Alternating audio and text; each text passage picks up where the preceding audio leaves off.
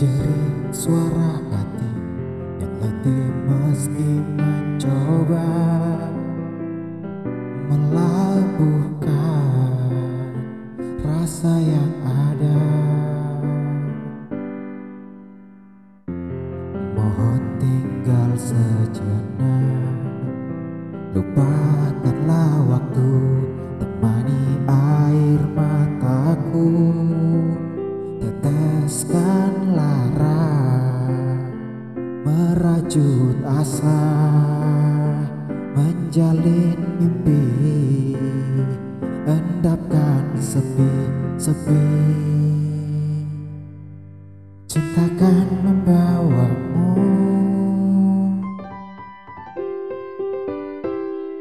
kembali di sini, menuai rindu, membasuh peribawa serta dirimu. Dirimu yang dulu mencintaiku apa adanya.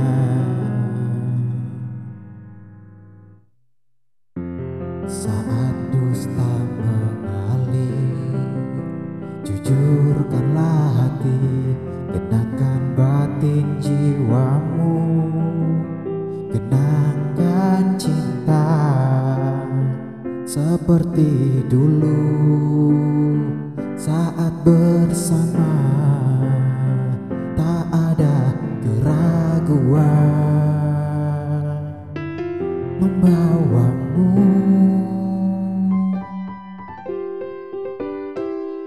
kembali di sini, menuai rindu, membasuh peribawa serta dirimu.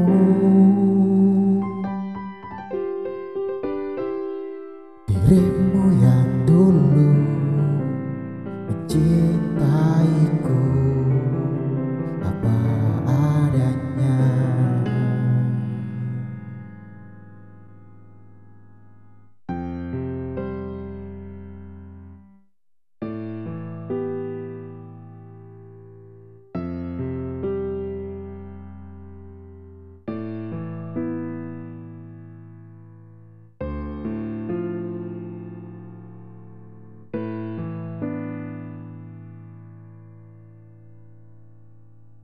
Cintakan membawamu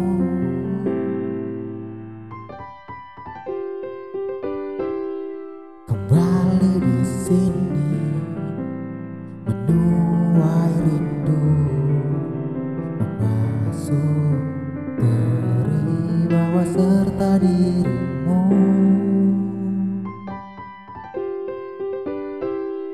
Dirimu yang dulu mencintaiku apa adanya.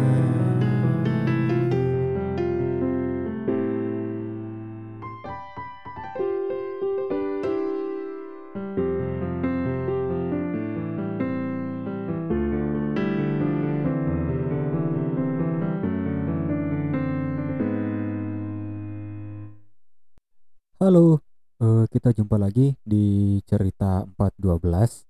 Ini hari kedua, episode kedua. Uh, tadi lagu pembukanya udah mm, slightly mellow. Itu karena apa yang akan gua bahas di episode kali ini mungkin agak sedikit mellow. Jadi buat kalian-kalian yang anti mellow-mellow club, uh, ya udah, you have to accept it. Dengerin aja sampai selesai. Oke, jadi eh, akhir-akhir ini selama pandemi covid sembilan belas, gue kadang itu eh, mengalami apa yang disebut sebagai mood swing. Jadi mood gue itu nge-swing, gak jelas. Kadang pagi gue happy, terus agak siang dikit udah mulai eh, bosen, terus nanti eh, sore gitu sudah mulai ada sedikit cemas, dan malam kembali semangat, pokoknya gak jelas. Tapi ada beberapa waktu uh, gue udah mulai ngerasa uh, gue kangen kangen sama beberapa orang uh, yang ya mungkin kita menyimpan rasa sama dia, tapi kita nggak berani buat ngungkapin, meskipun kita tahu kalau semakin kita nggak ngungkapin, semakin kecil kemungkinan dia bakal tahu kalau dia itu sebenarnya lagi dirindukan oleh seseorang, yaitu ya kamu yang merindukan dia. Uh, gua punya pengalaman beberapa kali sempat kecolongan. Gua nggak nyebut ditinggal ya, gua nyebut kecolongan. Yaitu karena satu, mungkin gua yang terlalu lemah, terlalu lemah buat ngungkapin kalau sebenarnya gua suka, atau mungkin Uh, orang itu, laki-laki itu yang terlalu cepat dan terlalu berani buat ngungkapin perasaannya ke perempuan itu. Beberapa kali gue ngelam- ngalamin hal kayak gitu, beberapa kali gue gak pernah belajar sebenarnya. Dulu pertama kali waktu gue masih kuliah, kuliah sarjana, gue sempat kecolongan lagi sekali. Terus semenjak itu gue udah berpikir buat Uh, gak usah lagi, gini-ginian gak usah. Nanti aja sekalian kalau udah waktunya buat marriage, sekalian langsung serius di situ. Cuma di akhir-akhir kuliah D empat lagi, gua dulu D empat ya programnya, kuliah D empat lagi, ya gua kembali merasakan feeling ke seseorang. Dan karena gua yang terlalu bodoh, gua yang terlalu penakut buat ngungkapin, ngungkapin ke yang lebih serius, gue kecolongan lagi akhirnya. Dan kecolongan yang ini merupakan kecolongan yang terberat yang gue rasain. Makanya itu gue angkat di cerita kali ini biar jadi pelajaran buat kalian-kalian semua di luar sana, para pria ataupun wanita. Jangan salah, wanita juga sekarang ini udah emansipasi gender ya, emansipasi wanita. Kalian harus berani ngungkapin. Kalau memang kalian suka, ya bilang suka. Kalau kalian gak suka, ya bilang aja gak suka. Sesimpel itu kok. Terus kemarin itu uh, kisahnya gak menyedihkan.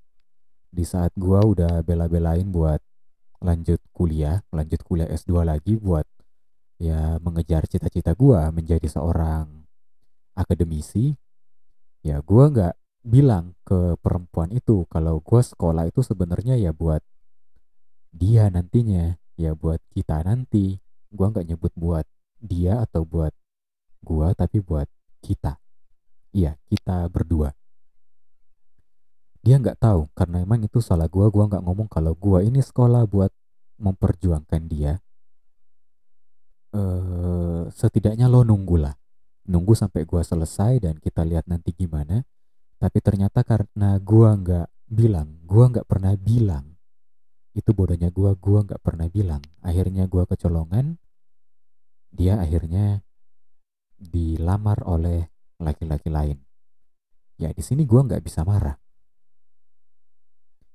Gue yakin, gue serius di sini gue nggak bisa marah.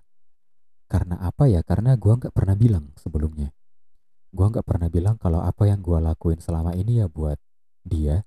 Dan ketika ada laki-laki lain yang berani datang, ya selamat buat laki-laki itu, dia udah berhasil. Dan selamat juga buat perempuan itu, ya semoga uh, kalian bahagia nantinya. Jadi itu ya uh, inti dari kali ini. Gue cuma pengen bilang kalau kalian-kalian semua di luar sana, kalau kalian suka dengan sesuatu, kalian berjuang dengan sesuatu, kalian mengharapkan sesuatu, selain kalian harus mengejarnya, kalian juga harus memberitahu. Kalian harus memberitahu orang yang kalian perjuangkan bahwa kamu sedang memperjuangkannya. Setidaknya dia tahu kalau ada seseorang yang sedang berjuang untuk dia. Dan buat kalian perempuan-perempuan, laki-laki di luar sana eh, yang tahun lahirnya sama dengan saya, kita angkatan sembilan belas sembilan puluh enam, mungkin kalian sembilan puluh lima sembilan puluh tujuh barangkali. Ya ini sudah dua ribu dua puluh, kalian itu sudah kepala dua. Ini udah waktunya kalian buat mikir hidup kalian. udah waktunya kalian buat mikir nikah, mikir kerja, nanti bakal gimana-gimana. Jadi ayo mulai bergerak. Yang lagi kerja semangat kerja, yang lagi sekolah semangat sekolah, yang lagi nganggur ayo bangun, ayo bangun sayang, bangun. Nyari kerja ayo, nyari jodoh. Ayo semuanya. Uh, Oke, okay. Mungkin itu agak singkat karena ya emang cuma itu yang mau gue bilangin. Mungkin kalau kalian punya ide topik yang akan dibahas atau ide lagu yang bagus buat gue nyanyikan di sini karena hobi gue ya menyanyi, bisa kalian kirim D M ke Instagram Eddie Hidayat underscore. Pasti bakal gue bales, bakal gue respon. Semua komentar-komentar akan gue respon. Kritik-kritik membangun juga bakal gue respon. Terima kasih sebelumnya. Tadi ada teman yang udah nge- ngerespon, ngekritik di episode pertama. Gue sangat suka. Ada yang ngerespon, ada yang ngekritik. Uh, Oke, okay.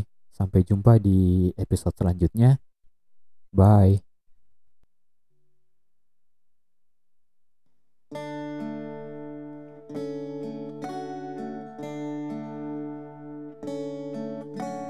Wise men say only fools rush in, but I can't help falling in love with you. Shall